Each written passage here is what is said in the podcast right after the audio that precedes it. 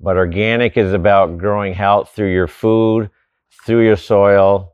Um, but really learning that Mother Nature knows what to do. Your it's more important that you don't in, interrupt Mother Nature as a farmer. Let the systems work. Let the natural systems do what they're meant to do. All I do is I make sure I I uh, um, make make sure that I address any corrections that need to be made, such as air, water, organic matter, minerals in the soil. But really, the the natural functions are working on their own. I just need to be a caretaker, make sure the systems are have everything they need.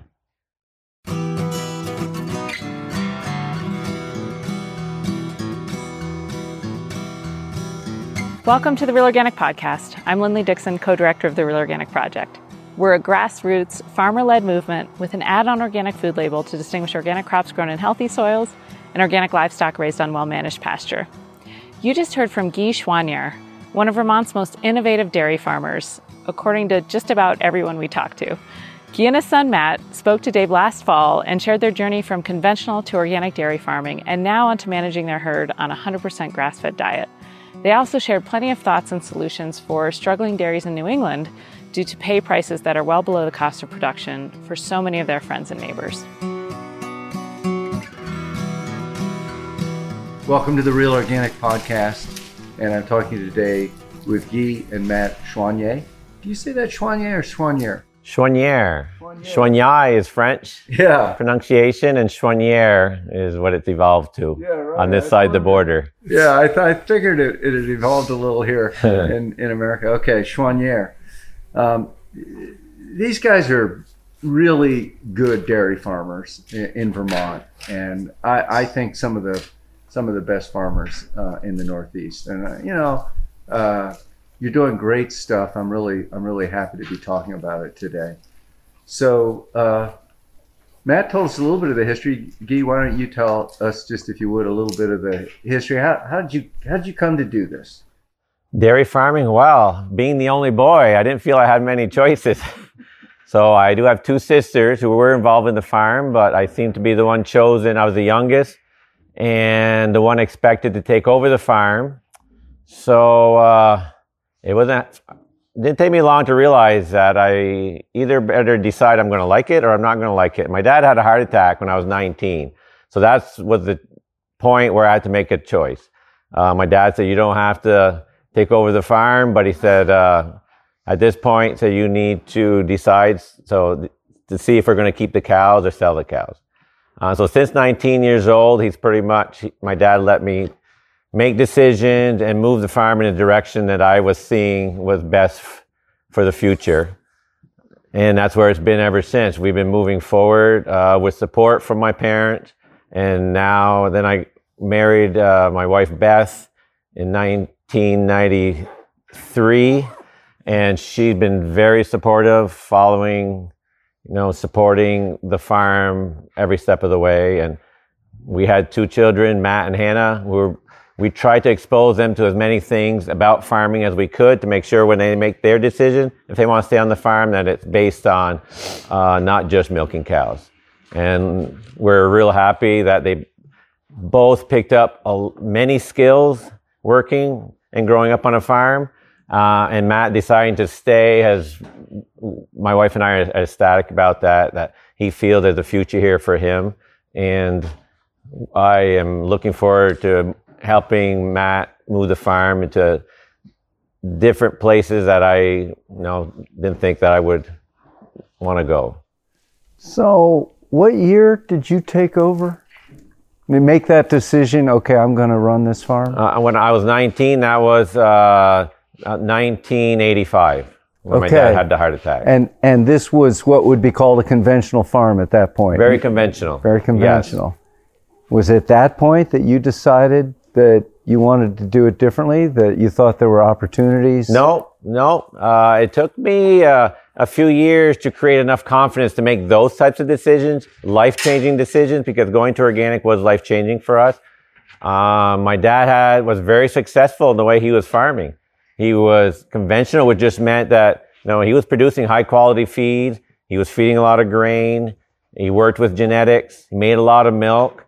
Um, it's not that he wasn't successful; it's that the market started becoming unstable. The milk market, you know, as we reach uh, years into it, you know, the 1990s, early 90s, I saw that okay, um, my parents are relying on me to support their retirement, and do I want to be in a market that I can't predict or rely on?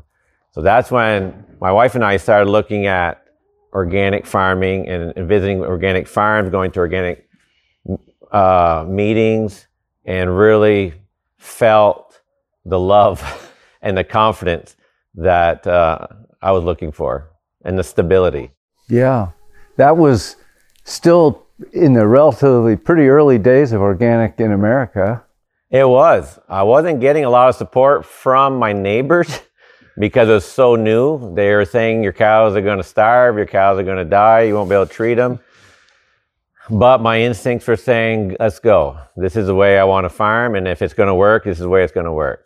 Uh, so what became, uh, what started out being a for financial reasoning, it became uh, more of a life change on how I wanted to raise my family. And where did you where did you get the information of how to do that? Like you weren't getting it from extension at that point. No, luckily enough, connections with um, some pioneers in the organic field, like Jack Lazor and um, Lyle Edwards, you know, uh, from North Troy. These guys came to see me and said, because I was going to Horizon uh, meetings, because they were the first ones to reach out to me. After you exposures, after you reach out to the, to the organic market, you sort of uh, get pinpointed by the co-ops. And Horizon did approach me first, so that's all I knew. I was going to their meetings and expecting that I was going to be a, a Horizon farmer. But uh, Jack Lazor and Lyle Edwards caught caught wind of that, and they said, "No, so you are not a Horizon farmer. You're an Organic Valley farmer. so you need to come to our meetings to get and, and and meet us and make sure that before you make a choice that you're exposed to Organic Valley as well." Said you're definitely an Organic Valley farmer. So, what, what was the difference between being a Horizon farmer in their mind and an Organic Valley it farmer? was something about the atmosphere at the meeting. These farmers were working so collectively and working together, and there was no. I could just tell that they were building off each other and really trying to reach the next level, but together. And uh, I didn't feel that at Horizon. No, it was business as usual. They told us what we're going to get for a pay price. You know, the more you make, the more you can generate for income. But it was a lot more at the Organic Valley meetings. It was about uh, how you treat your animals, how you treat your land, uh, milk quality. It wasn't all about price. Very little but bit about price. So I could tell that it was um, a team approach, and I really enjoyed that. Yeah, it's amazing that when you discover a community or you grow and become part of a community, it, it makes everything so much easier, right? Exactly. Yeah. And, that, and that's what I was looking for. Um, I wanted something long term, not short term. And again, I wanted to improve our health through our farming, not through uh, our our primary doctor, basically. And I knew that if I could prove this through the cows, that I could move that same theory into our household. And that's exactly what we did. We started, tr- no, we started managing the animals organically, improving the soils, improving the feeds.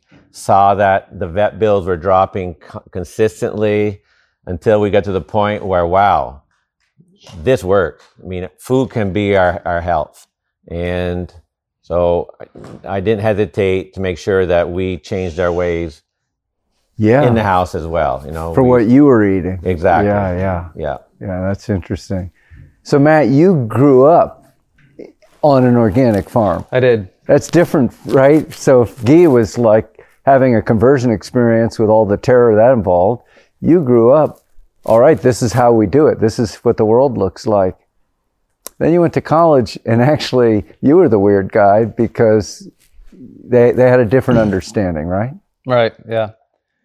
Yeah. So, yeah, I guess growing up, I do remember sitting around the table and our parents saying, like, hey, we're going to be going organic. This is what it means. This is how things are going to change a little bit. And then as we transitioned. We were finding all the new tools to put in our toolbox, whether or a lot of it on how to um, like supplements. So a big one was garlic tincture. Um, that was a that was one of my dad's favorites to treat sick calves with, and it was also the favorite tool to treat sick kids with. oh, and I was being so young, I I wouldn't tell anyone when I didn't feel good because I did not I did not want to no more garlic tincture. did not want to, and I didn't eat garlic for years because I thought it just tasted bad. Now I love garlic. Yeah. but yeah, the the different herbal remedies that we would try in such unpalatable ways. Um, but now, um, I grew up as a very healthy child. Yeah. and that definitely played a played a big role in learning learning like proper nutrition, how your diet does affect your health. Uh, yeah, so when going to college, uh, that was definitely not mainstream. Um, alternative treatments and kind of like holistic management wasn't necessarily the the cool thing in college. I think now more so it is.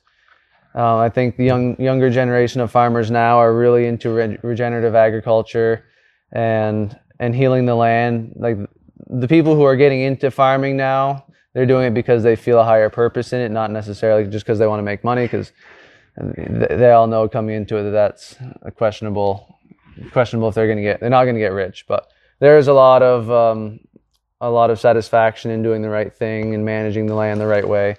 So I think that's what's drawing young young kids into into agriculture now. Um, Vermont Tech was was very um, open as far as the the professors were all supportive of organic agriculture. We didn't necessarily learn a whole lot about organic methods, but def- they definitely weren't discouraged. We had a local organic farmer right down the road uh, from from the school, Brent Beidler, and I got to work for him for a semester. And we were my my parents knew them anyway, so when I transferred schools, we actually went to go see Brent, and uh, I got a job there a couple nights a week. So, yeah, so it's a whole thing where there starts to be this web. exactly. There, they, there are now organic farms all over instead of. You didn't have any organic neighbors, and there aren't too many in the state at that point, even. No, no, it's a risky move. But um, what now I can look back and success grows. No, success a- attracts uh, people, and that's exactly what people were seeing. Success. Now my neighbors went by for years just looking, but not giving us any credit. But now they know that our methods can work and do work. You know, just such as just like their methods work, but it's how you prefer to to farm, and we choose to farm without a lot of outside input. So, so let me ask you, like, to you, what does it mean to be an organic farmer? Uh, because there's tremendous misunderstanding amongst the eaters about what that means, and and you know, it kind of has come down to this really simplistic. It means it's not sprayed with pesticides, Right. but it's so much more than that. For me as a farmer, it means not following recommendations. because starting out as a conventional farmer, we were constantly um, visited by salespeople trying to sell you product, and then you, you know you have your grain, you have your fertilizer, you have your chemical recommendations, and basically that's what you do as a farmer. You follow your recommendations, and then you deal with the veterinary when your cows are sick. But I knew there must have been something better than that. This, this is where my instincts kicked in. Um, so organic farming to me has really taught me how to work with my instinct, work with what I can, what I can do myself on this farm to, to encourage health. And it's been working really well. And I got to give credit to a lot of the resources that we have t- through the years that help teach us, you know, through these workshops. But organic is about growing health through your food, through your soil. Um, but really learning that Mother Nature knows what to do. Your jo- it's more important that you don't in, interrupt Mother Nature as a farmer. Let the systems work. Let the natural systems do what they're meant to do. All I do is I make sure I I uh, um, make make sure that I address any corrections that need to be made, such as air, water, organic matter, minerals in the soil. But really, the the natural functions are working on their own. I just need to be a caretaker, make sure the systems are have everything they need. I think it takes a lot of discipline to do that because one of the things I know is that when somebody comes to sell you something, and, and what they're promising is that your production is going to go up, right? You're going to make more money because your production, your milk production is going to go up. And usually that is true for a little while. For us, production com- comes with longevity, and longevity comes with health. So working on the health piece is a lot more important to me than working on the production production piece. That will come with longevity as the, and for us, it's for cows. As their mammary systems mature, these cows aren't peaking, don't even start peaking until they get five, six, seven, eight years old. And a lot of farmers don't even get to see their cows reach that. So for me, no, I was able to stay in the business long enough to see that, okay, let's, these cows are amazing. They have amazing potential just naturally if you can get them to stick around healthy, um, and, and de-stressed and you know, good feet and just all around healthy. Um, and they are paying the bills easily through their production. But my main purpose is to get them to be to get them to stay on the farm for a long amount of time. Now, you said uh, many, most farmers don't ever get a chance to see their cows get that old. Why not? What happens? Well, the average age uh, of a cow in the conventional world is four years old. So they're trying to get all the production out of these younger animals. And they probably are. But overall, I would compare our animals to any of these high producing conventional cows through a, a lifespan of production.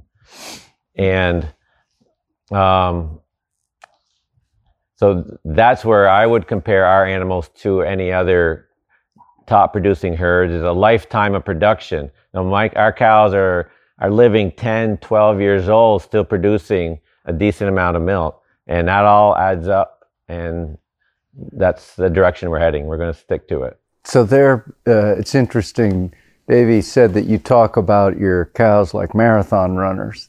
And I, I talk about my tomato plants a lot as if they were athletes because that's what they are for me. And, and you don't want to, you don't want to burn them out. You don't want to exhaust them. Yeah, they can have one great jump and then they hurt themselves. Exactly. They're, they are. It, it, it took me a few years to realize it, but I, I finally realized that I needed to be an expert nutritionalist feeding them on an all forage diet because I'm dealing with uh, Olympic athletes. and when you start looking at the amount of calories they're burning per day, these high producing lactating animals are comparing, are very comparable to athletes that do these endurance sports because that's exactly what a cow is doing. Even though she might not be running up and down the, the trail, producing milk requires a lot of calories and you need to be really good as a farmer to meet her energy needs and I feel we've done a good job. And we're, but this, you never, um, you never stop learning. You never st- stop trying to improve your system. And, but I think we're doing a really good job. So let's talk about what your cows eat. You're, you're grass fed, right? So what does that mean? 100% grass fed. It didn't start out that way though. There's a learning curve. I wouldn't recommend anyone just to cut, cut out, if their cows are used to grain, to just stop cold turkey and go to grain. We slowly wean them off because as you take away their supplements, you need to be beefing up the rest of your program, your your soils program, your forage program. And it took no, I didn't rush into it. I it took me a good five six years of challenging that cow. Okay, how much more feed would, do you want to eat? Okay, uh, what's it going to take for me to get her to eat more?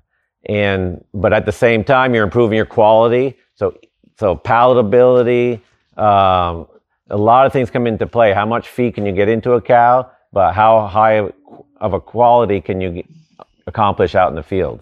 So there's a few different angles you got to accomplish, and um, I think we've done a good job just learning how to get the most energy out of the feeds that we feed, and realizing that grass is a highest quality feed you can feed a cow because you look at the grass, each blade of grass is a solar panel. And if you can catch that blade of grass and allow that cow to eat it directly, there's no better feed than that because she's getting full utilization of that energy that plant has absorbed. So grazing, there's no better way to feed a cow than, than letting her eat it direct from the pasture. And how much of the year? I mean, we're in Vermont. We have a real winter. How much of the year do the cows get to go out and eat grass out in pasture? We're a little shy of six months that we can get a cow to eat on pasture. We're we're in a cold season zone, and um, there gets to a point where they're doing more damage than good in the pastures. Now, yeah, they could get a little more grass out of it, but if they're damaging it for the next year, it's time for them to come into these hoop barns and start producing fertilizer for the fall for the next growing season. Right. Um, so you're right. We need to we need to make milk year round. So our harvested feeds needs to be high quality, and we've adopted a few practices that have really worked well. Um, hay in a day uh, works well, um, but really feeding the soil so that the the um, the biology can can really push that grass so that it has the highest energy it can accomplish. But maybe Matt has a, Yeah. a good angle on that. Matt, how do you feed the soil? Um, well, healthy soil. It takes um, it takes air in the soil. It takes enough water. So making sure that we're not overcompacting our soil is number one. So all of our machinery. Um, first of all, we try to run over it with equipment the least amount possible. We have uh, flotation tires on all of our implements, and we try not to have anything super heavy. Like we don't have huge oversized tractors running over the fields. Uh, we don't till um, because that would break up soil structure. Sorry, And you you don't ever till? Are you a no-till farm? we're a no-till farm. All of our all of our land is in permanent permanent grass.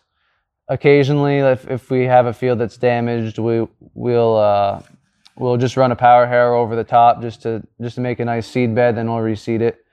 But we do frost seed, cl- uh, mostly clover, to get a good legume stand in there. We uh, diversity is definitely important in any uh, in any forage system. Um, the more varieties and different species of plants you have in there, kind of the more they can work off each other and they host different different colonies of, of different fungal networks, different bacterial colonies, and they can all they can all work off each other to improve the health of the soil and the health of the plants. Building organic matter is another big one. Uh, we first of all by not tilling, we're not oxidizing any of the organic matter in the soil, so whatever goes in can at least stay there, and, and we can build. We add a lot of um, compost made from our bedded packs. That's another source of carbon. Leaving a nice residue layer on the field is another way. The um, the hay rake that we have, we have a merger, and we always leave a good uh, good gap between the tines and the ground, so that we, we're not we're not pulling up any of that thatch layer underneath. A lot of rakes will kind of scuff the ground and get all get everything, um, but it also takes away a lot of protection from the soil. So having having that little bit of grass that stays on the ground is another good way to build organic matter.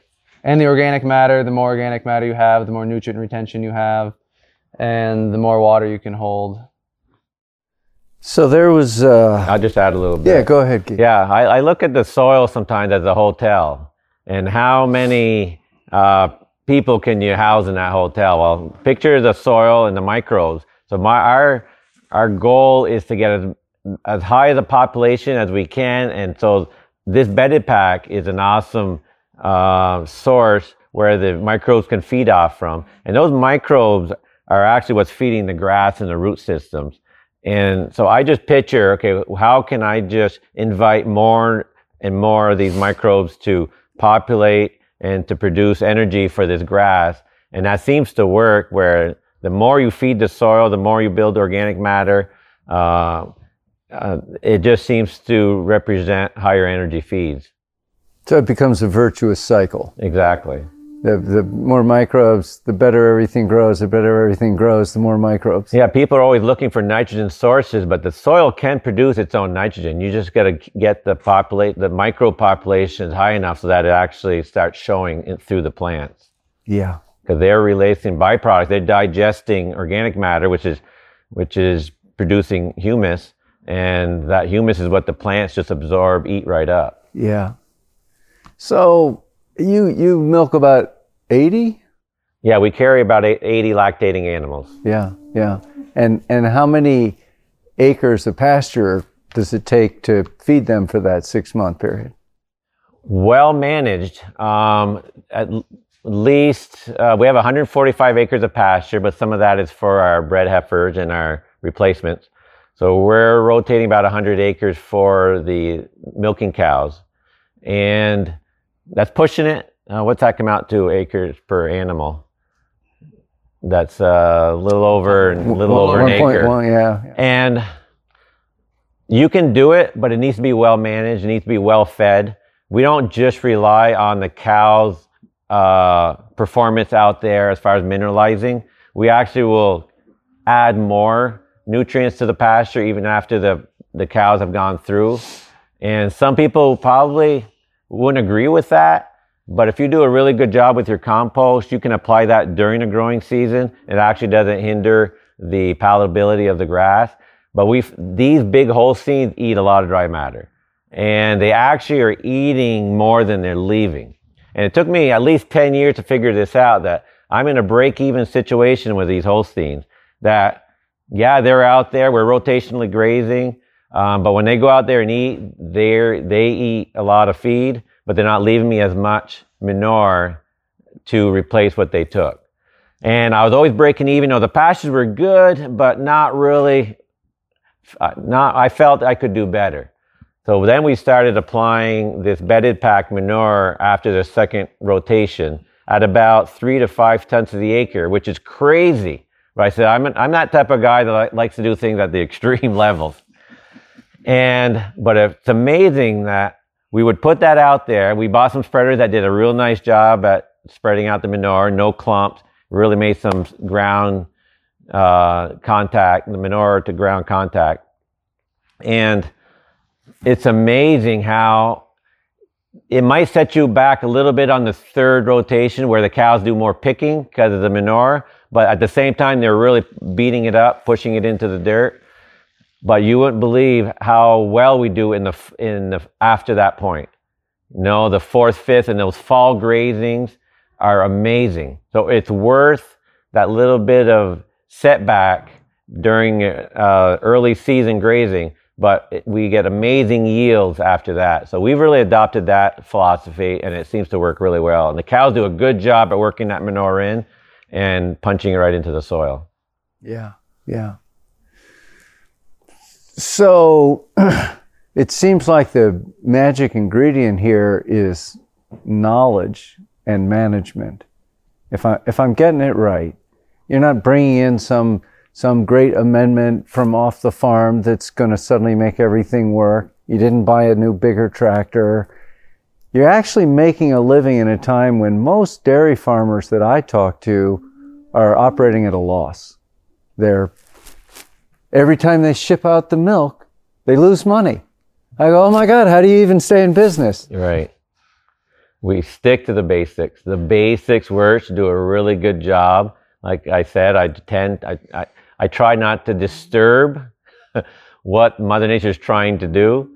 Um, I just try to fix what the cows might have damaged on their way through. You know, these cows are heavy. They, they, they can create some compaction. So we try to make sure we move them timely. Um, we, we feed the soil after they've gone through. Um, we try to be resilient. The, the, probably our biggest challenge now is climate change. You know, where you always think you have it figured out, but the weather changes. You get a drought, you get extreme rains. But it's amazing if you can create, turn your farm into a giant sponge. It protects you from too much rain, and it'll protect you from not enough rain. And it sounds simple, but it works. You know, just little things like that. Uh, it's it's simple but complicated. I mean, it's not easy to do. Discipline. You have to be disciplined and stick to the plan. And usually the weather will come back around. But building resilience is key now because that's going to be our biggest challenge. I think is going to be Uh, water, water retention, and water infiltration and water absorbing because we don't want to let any water run off this farm. we want to keep it all. So that's our goal moving forward. Yeah, yeah. So I read Michael Pollan's Omnivore's Dilemma again not too long ago. He does an amazing job of sort of describing how we got into such a mess in agriculture. And one of the things he talks a lot about is with grazing animals, and he explains that the first bite, you want the cow to eat the first bite, and you don't want the cow to eat the second bite of the grass because then you take it down so low that you've you've kind of broken up the photosynthetic capacity of it and the roots die back. It takes a long time to recover. Did I describe that reasonably well? Basically, yep. I think it's uh, a cow is good for so many bites before she gets tired, wants to go take a drink and lay down. So it's very important for the farmer to set their paddocks up so that there's enough feed out there for 200 bites for all his cows. if you want to use a figure, I'm using 200. But it's much more profitable to the farmer if he lets the cow eat 200 big bites. If the grass is already too short, when the cows get out there, they're going to take 200 little bites, and that's going to result in less milk production. And it's going to stress your, your pastures out. So it's really important. It's all part of the management. Make sure you have plenty of feed out there. And if you're in a position where you don't have enough feed out there, then that's where you could supplement. Because it's more important for you to make sure that cow doesn't stretch your, your, your grass out because it's going to set you back for the rest of the year. We manage our pastures as importantly for the grass and roots to recover as we do for the cows to go in there and get plenty of feed. So that's where the round bales come in for us. We'll supplement a little bit and realize, okay, yeah, I can send them out there, but if they're going to do more damage than good, I might as well, you know, supplement them, fill them up a little bit before they go out, and then they won't be quite so hungry and won't stress the grass out so much. Yeah. And I think a new way that we can kind of look at ourselves as farmers as a, is we're really just land farmers and the cows are a tool for us to manage the land. But the land is the most important thing. It's, the land comes first, and then it's how, how we can best manage the land with the animals, using the animals. And I Yeah. think that's where we get. Yeah, that's great. That's great. Yeah, I think a lot of farmers um, are having a hard time matching the amount of land they have with the amount of animals they have. You know, they're being forced to carry more animals to make more milk to, generate enough revenue to pay the bills. But yet, if they look at their land base, they didn't increase at the same rate. So I think that's where the spiral eventually starts going backward, and especially now with the environmentalists uh, cracking down on some of these water quality regulations that being overpopulated on our farms isn't going to be cool anymore. So, what you're describing is a sustainable, regenerative system that could go on forever. I mean, the, the, the land just keeps getting more fertile, the cows keep getting healthier, you keep getting healthier. And yet, the whole system seems to be pushing dairy farmers, more and more dairy farmers, into doing it wrong. And, and you know, they go, well, I can't stay alive unless I put more cows on the pasture. And of course, what you're saying is, yeah, well, in five years, that's not going to work out either.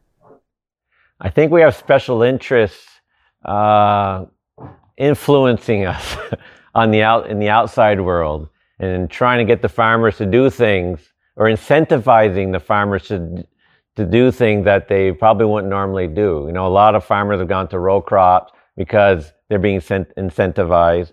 Uh, grazing, as far as the grazing world, um, I think we need to make sure we we uh, adopt a, a theory that sick land equals sick food. And I think if people can start realizing that and sourcing the food that's coming from our healthier soils, then that'll help the methods that we want to continue in the future for farming. But um, I know Matt's really, he's good for this. I'll let him comment on that. Well, I think it's it's you need uh the farmers need to be getting paid enough to to do things right. Like it's always easier to cut corners, and when when uh, any farmer doesn't make enough money to even when they're operating below the cost of production, like they're not going to spend the extra money to like to make more buffers along their fields because they need all that land or they need more animals to pay their bills, but they don't necessarily have the land to enough land to spread the nutrients on. So giving the farmers a fair pay price, I think would be a good way to start being able to see some of these positive changes because a lot of farmers want to do things the right way.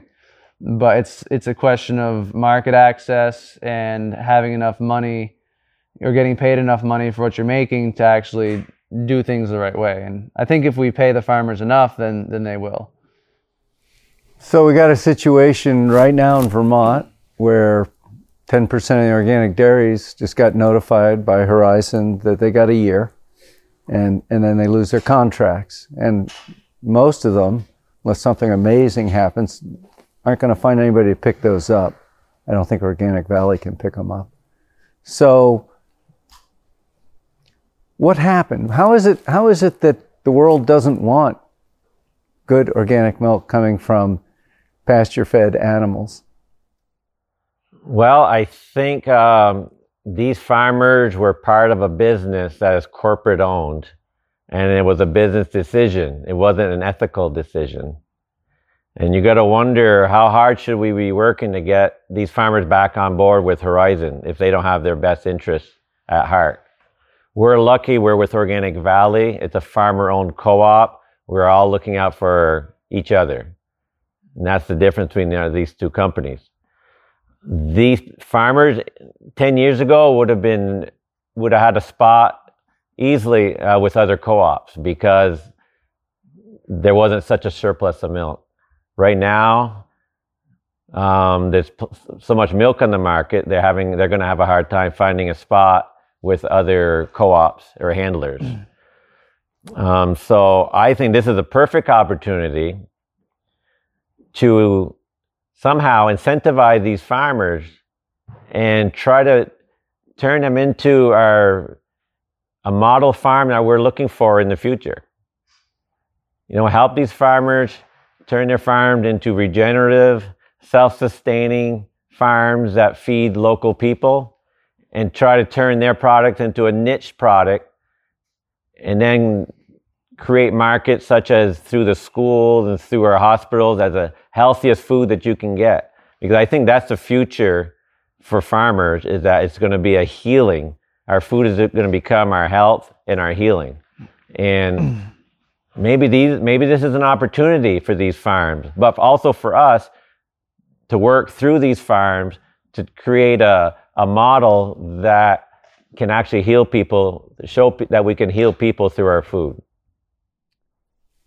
You know, I was talking, I was interviewing uh, Earl Ransom um, for this symposium too, uh, Strafford Creamery, and he said, you know, one of the things that's happened is a lot of dairy farmers are very disconnected from the people who drink their milk, and they, some of them forget that they're making milk for people to to eat. If they're making milk for the processor, it, there's so many steps in the chain that there's no connection between the farmer and the eater in the end for dairy. It's easier for vegetables, but I see it's really a challenge for dairy. You guys seem to be still very connected to the fact that what you're doing matters to people.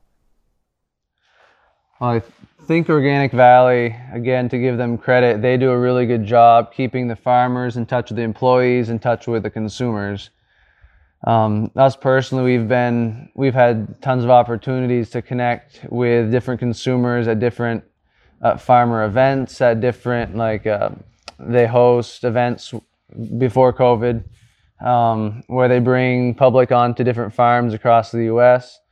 Um, there's also programs to get farmers into the school system, into politics, and it's really about, for one, keeping showing the people who's growing their food but also I think it's good for the farmer to see who's buying their food. Like, who am I making this for? And I think they've done a really good job at kind of giving us like a mission to make the best possible food for these people. And I think the people really appreciate it. All of our customers, if you look at like any uh, any interaction between Organic Valley customers and their farmers. A lot of times they look at the farmers as total rock stars. Like they're so excited to meet one of the one of the farmers who's who's making the milk that's going into their yogurt or into their cheese or into their milk. So it's it's good to have that connection. And we, and we have a farm store. We've had a farm store for like 10 years, and we get a lot of feedback, and we get a lot of uh, um, people who come back and say, wow, said, said we were never able to drink milk before, but now we can because we know we feel really good about how you treat your cows or, you know, or your, your pigs and your chickens. But we get a lot of feedback, so we know that it matters. But we just need to take the time to communicate with our consumers. Yeah, it's the challenge here. And one of the things I've seen is a lot of farmers actually they're kind of solitary people. They're they're a little bit introverted, and that's some of them. That's why they got into farming because they they like being with cows. They like being out in the field by themselves, and and it's a different skill set to run a, a, bottling plant and and then sell your milk to to people. It's a, it's a challenge that we face. People probably don't realize it, but it's it's. Uh, I get anxiety every time I see when I see people because you're right. I'm that type of guy that just is.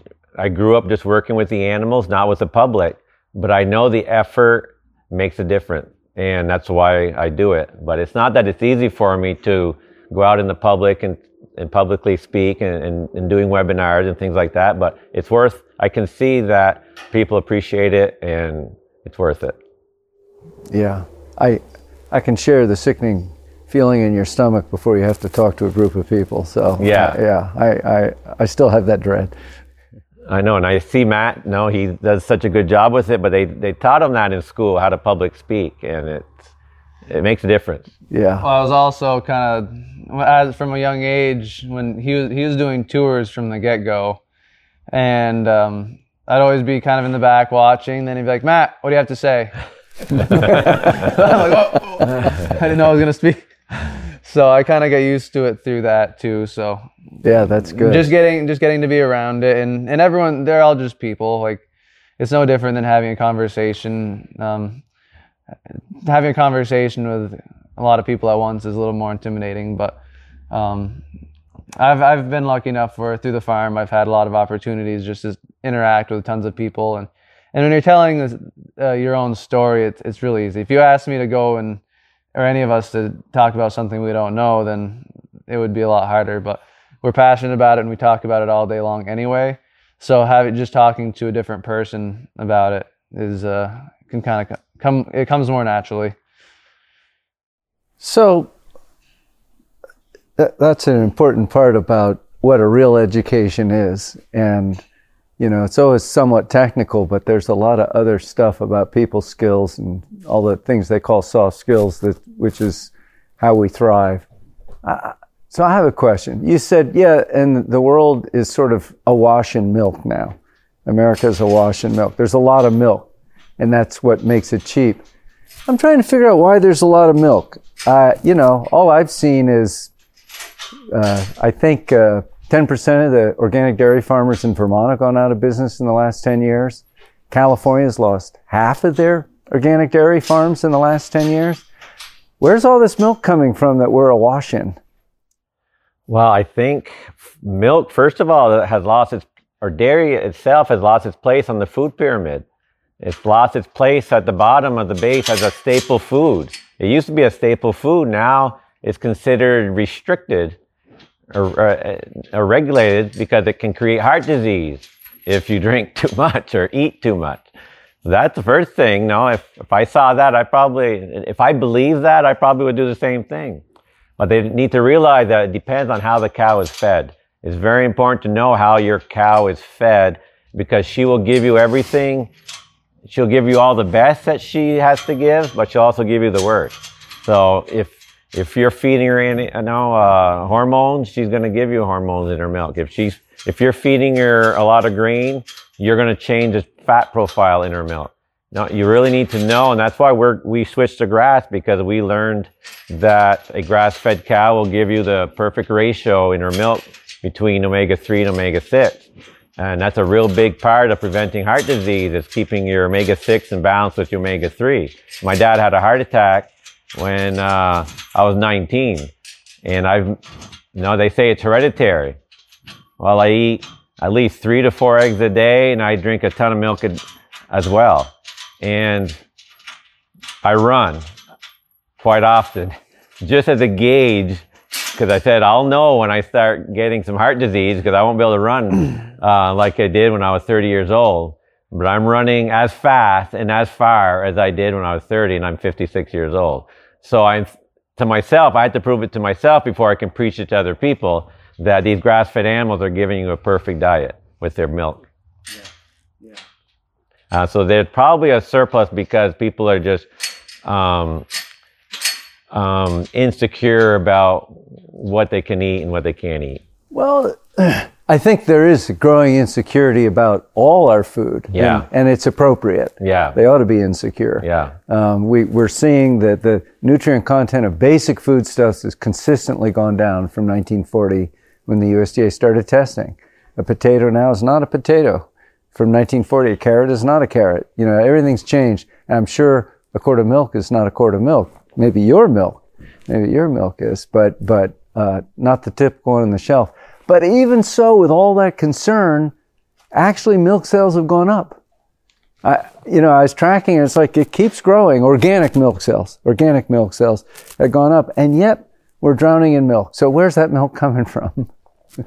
I think a lot of it's also like we have farms going out of business, but they're the the land and the animals aren't really going out of dairy production. They're just changing hands. Yeah. So I think farm consolidation is is definitely one where you see the average size of the farm that's just going up, um, but the number of farms is going down. Yeah.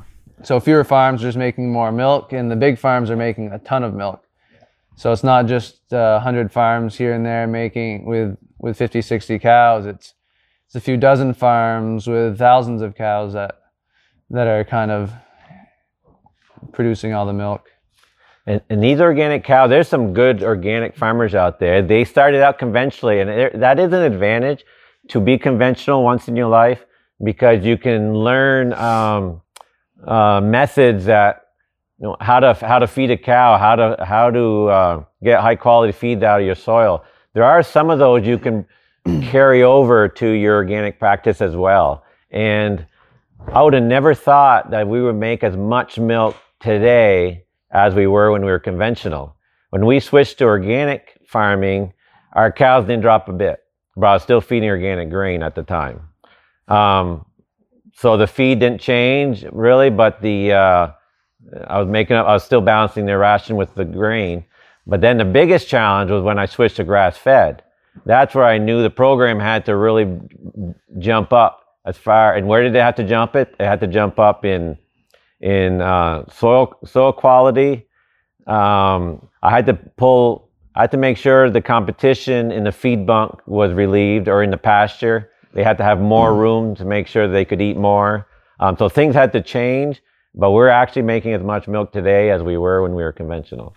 As much milk per cow. Per cow. Wow, that's fantastic. And you wouldn't you wouldn't think that. I was never told that would happen, but it can happen. Yeah. Well, that's that's taking it to another level. That's, you know, really, of course, it makes sense to me. It always makes sense to me that a, a natural system should thrive. But uh, it, there's a lot of learning that has to go into that to get to that level. A lot of learning. Uh, but I don't know if this, I think the consumption has, uh, people don't eat at the, the family doesn't eat around the table like they used to. And that's where we used to drink a lot of milk, is around the table with the kids and with the family. And then you, your kids see that and you train your kids that they'll do the same when they have their families. But it's been a couple generations now we eat on the run. And when you're eating on the run, milk doesn't travel well. So I think, uh, we could help ourselves a little more if society would just slow down and eat as a family and, and make sure they have their gallon of milk in front of them and know where it came from, know your farmer. And I think that would help us out. I had to eat on the run today coming here, but I had a bowl of Butterworks yogurt for there lunch. You, go. you know, and a little maple syrup in there, and and and some blueberries I picked in Vermont, and froze. So it was very good. You can't beat that. No, it was very good. It's about what I eat every day for lunch. So I, it was on the run, but it was the same thing. So I'm curious about the grass-fed market. Um, uh, somebody was telling me that Aurora has a grass-fed dairy in Texas, and I think it was 4,000 cows, maybe 3,000. I think it was 4,000 cows at this grass-fed dairy, and and it was a little over about the same ratio you have uh, of a little over an acre per cow, except it's in the middle of the desert. and I thought, I wonder how that works. And and you know, I was curious. I know Horizon also has a grass-fed label, and they told me they Danone told me that that's actually only for dairy farms, although you can get it all over the country. So they must be pretty big dairy farms. It's amazing if how they could find rulings to um, get away with anything. I don't know. You know, I'm not an inspector, but I would expect. You know, when we try to do everything right. So when it, when I when we say it's 100% grass fed and 60% of the diet comes from grass, that's exactly what happens on this farm. So I would hope that either their inspector, the USDA would would uh, follow up with these guys and make sure that if they're being certified as grass fed, that it's actually, but they need to say 100% grass fed. And I know that's uh, real important. Now you just said 60. It's 100% grass fed. 60% comes from From pasture. pasture, and the rest would be like hay. You can supplement with hay, uh, harvested feeds. Yeah. Harvested hay. Okay. Grass or legumes or, green chop. yeah, green Yeah, chop. yeah. So maybe they're bypassing some rules by doing, you know, some grass through harvested feeds. But for us, it's 60% of their dry matter needs to come from pasture, minimum. We're running 80%, but the minimum is 60%. So I don't know if they're getting away with it. I don't, I don't think it's right. So that goes to show that not all food is equal and people just need to get educated on, on where their food is coming from. And, and like I said, know your farmer Yeah. and they need to start using their gut instinct. Consumers need to start using their guts as well as the same way we have, and and and feel good about where their food is coming from. Because if you feel good about your where your food's coming from, it's going to taste a lot better. Yeah. Yeah. Of course, that's one of the goals of the Real Organic Project, which is can we connect farmers like you who care with eaters who care? Uh, I'm convinced that there are millions of people in America who want to buy your milk.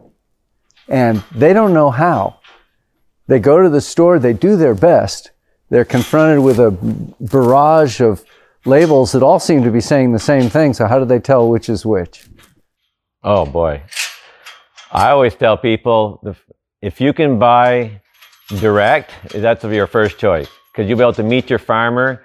And the reason they're coming here on a tour because I'm trying to instill instinct in these people, what they should be looking for, what questions to ask, what they want to be hearing if the, if the farmer's explaining, you know, about their food. Um, but if they don't happen to have access to any local farmers, then that's where you look for certified organic because you're going to pay more, but there's a lot of people working under that label trying to make sure you're going to get the best food you know, that you can. You're going to get what you think you're buying. Um, that's what I try to tell people. Um, it's very hard for you to know a farmer that's a thousand miles away. So you're taking a chance. But if they need, if they realize that not all food is equal, you know, that cow will give you, you know, depending on what she eats, she's going to have a different profile in her milk.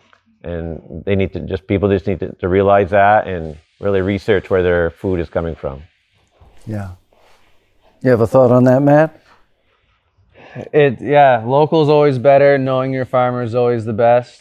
Um, but if not, do your do your best research that you can. Find a brand that you that you feel good about and stick to that. With social media, they, sh- they should, they should be able to get answers to their questions. You know, if Well- a consumer has a, a question. It it seems like part of our challenge is, and I- I don't mean them, it's all of our challenge is to better understand. uh, I know, geez, I've learned so much. I, I've been an organic farmer all my life, but I've learned so much about what organic farming really means in the last seven, eight years because I had to really ask questions and people come to me and say, well, why can't hydroponic be organic if they're using approved inputs? I go, no, no, it's got to be soil. Why? Well, I didn't have a like brilliant answer for that. I, I had some some feeling. I had a gut feeling, but I have a pretty good answer now. We need to. There is a lot of curiosity and interest out there. We need to help people develop a, a little, you know, be more fluent in in their understanding of biological agriculture. Marketing makes it hard because everyone, every marketing department tries to paint the same picture in your head, regardless of, of what product they're selling. They're all trying to make it make it sound like the best. So that's the real challenge. That's going to be even even well-educated consumers when once marketing teams find out what exactly those educated consumers want to hear, they're going to tell them what they want to hear no matter what. So it, that's that's I think going to be the challenge. The next the next challenge. Yeah, yeah. Everybody's very good at marketing today.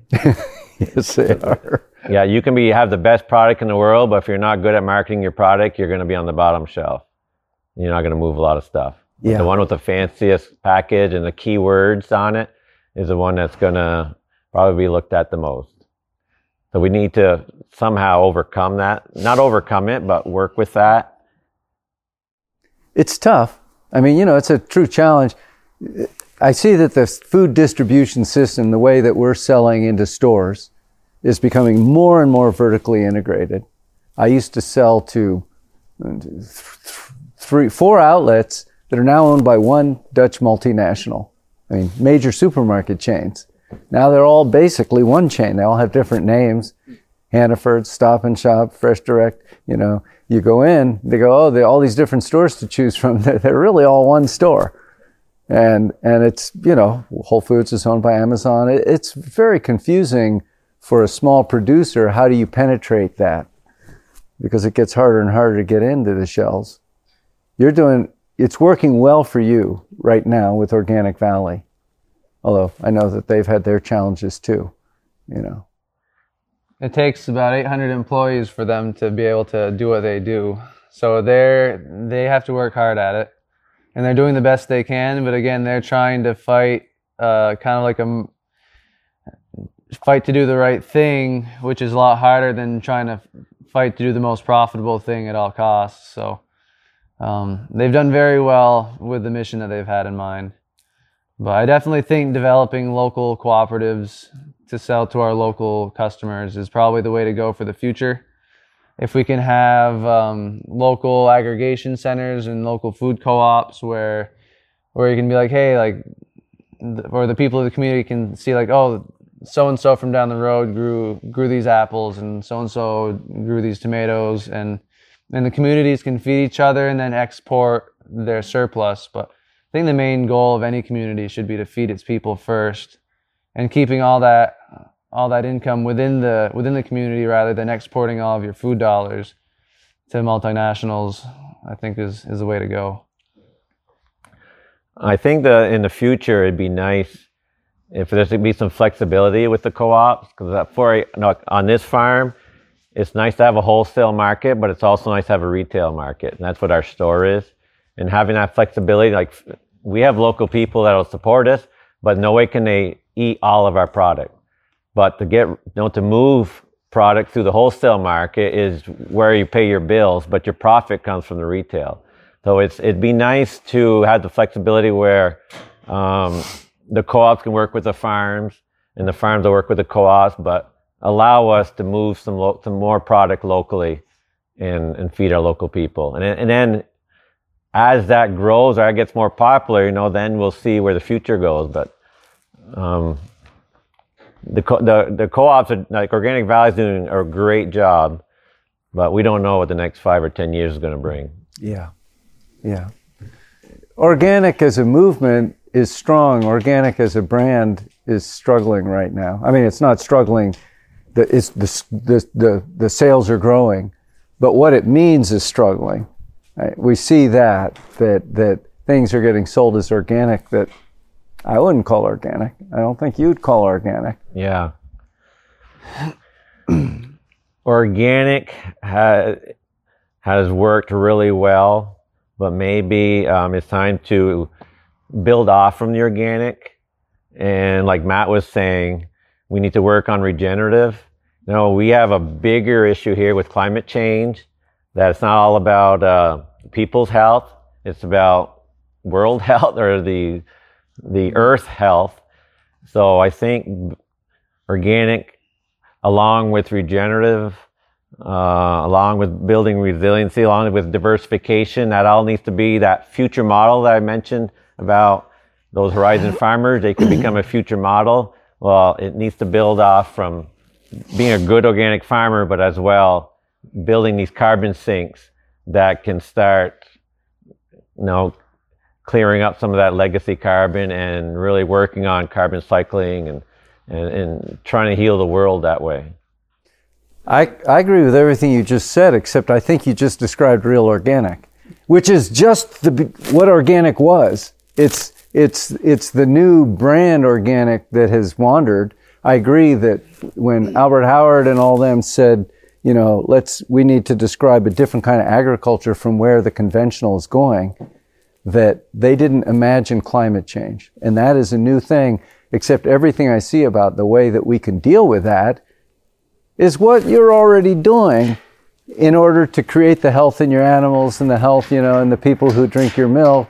It's all right there, I think. It's what real organic is. Absolutely. Right on target, I guess. And we've adopted the thought that climate change is real. And that's why we are on board with Real Organic Project to support their movement. And we want to be good role models for them. And we'll continue doing what we do. And, and, and I'm sure Matt will too. Yeah. All right. Thank you very much, guys. I know that you got a lot of work to do. So I really appreciate the chance to talk to you. Absolutely. Absolutely. Thank you. Thank you for listening to the Real Organic Podcast. We hope that you will subscribe, tell your friends, and leave us a rating and review so that others can find us. A video version of this interview is found at realorganicproject.org forward slash episode 89. Please join us next time when our guest is Gary Hirshberg, the co founder of Stonyfield Yogurt and more recently, the founder of the Northeast Organic Family Farm Partnership. This is an effort to help market New England dairy after Horizon announced they were exiting the region over a year ago. To support this podcast and our certified farms, become a recurring donor at realorganicproject.org and get the benefits of being a real friend, including our book club, where you can ask many of our favorite authors your questions. Our next guest is Liz Carlisle tomorrow. She's the author of Healing Grounds, Lentil Underground, and Grain by Grain with previous guest Bob Quinn. I hope to see you there.